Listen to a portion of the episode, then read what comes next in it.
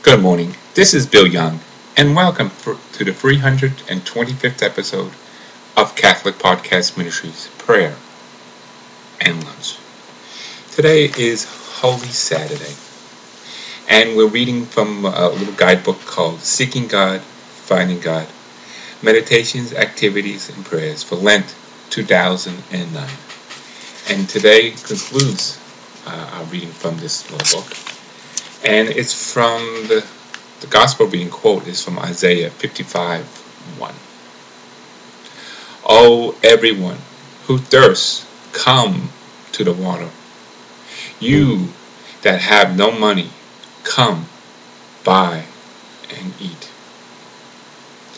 I was tending the Easter liturgy with my six year old granddaughter. Although Baptismal promises, I whispered softly, explaining that this was the first time for her to speak for herself words that were said for her as a baby. As the father walked down the aisle, sparkling of congratulations, I explained that it was a blessing, reminding the time the water was poured over her in baptism. The priest walked by and said in a loud and plain whisper, But I didn't get any water. Bending down, I whispered again, Sometimes that happens. That is why we have holy water fonts at the back of the church. It is because sometimes we have to bless ourselves.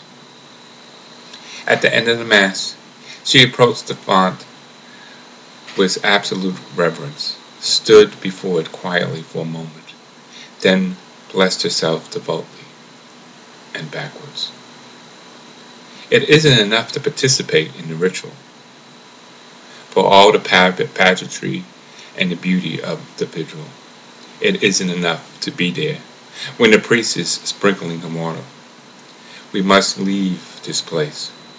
We must leave the Lenten sanctity, and on our way out, we be willing to bless ourselves. Blessing ourselves is a wonderful Catholic custom that speaks volumes for our sense of responsibility for bringing our faith beyond the walls of our church and for bringing our blessings beyond the rites celebrated by our priests, for the living our faith through all the extraordinary days of Easter and the ordinary days of ordinary time. Today's practice. Bring some of the Easter water home and place it in a spot where everyone can use it to bless themselves. Keep it replenished all through the Easter season. Today's prayer God of all blessings, let me be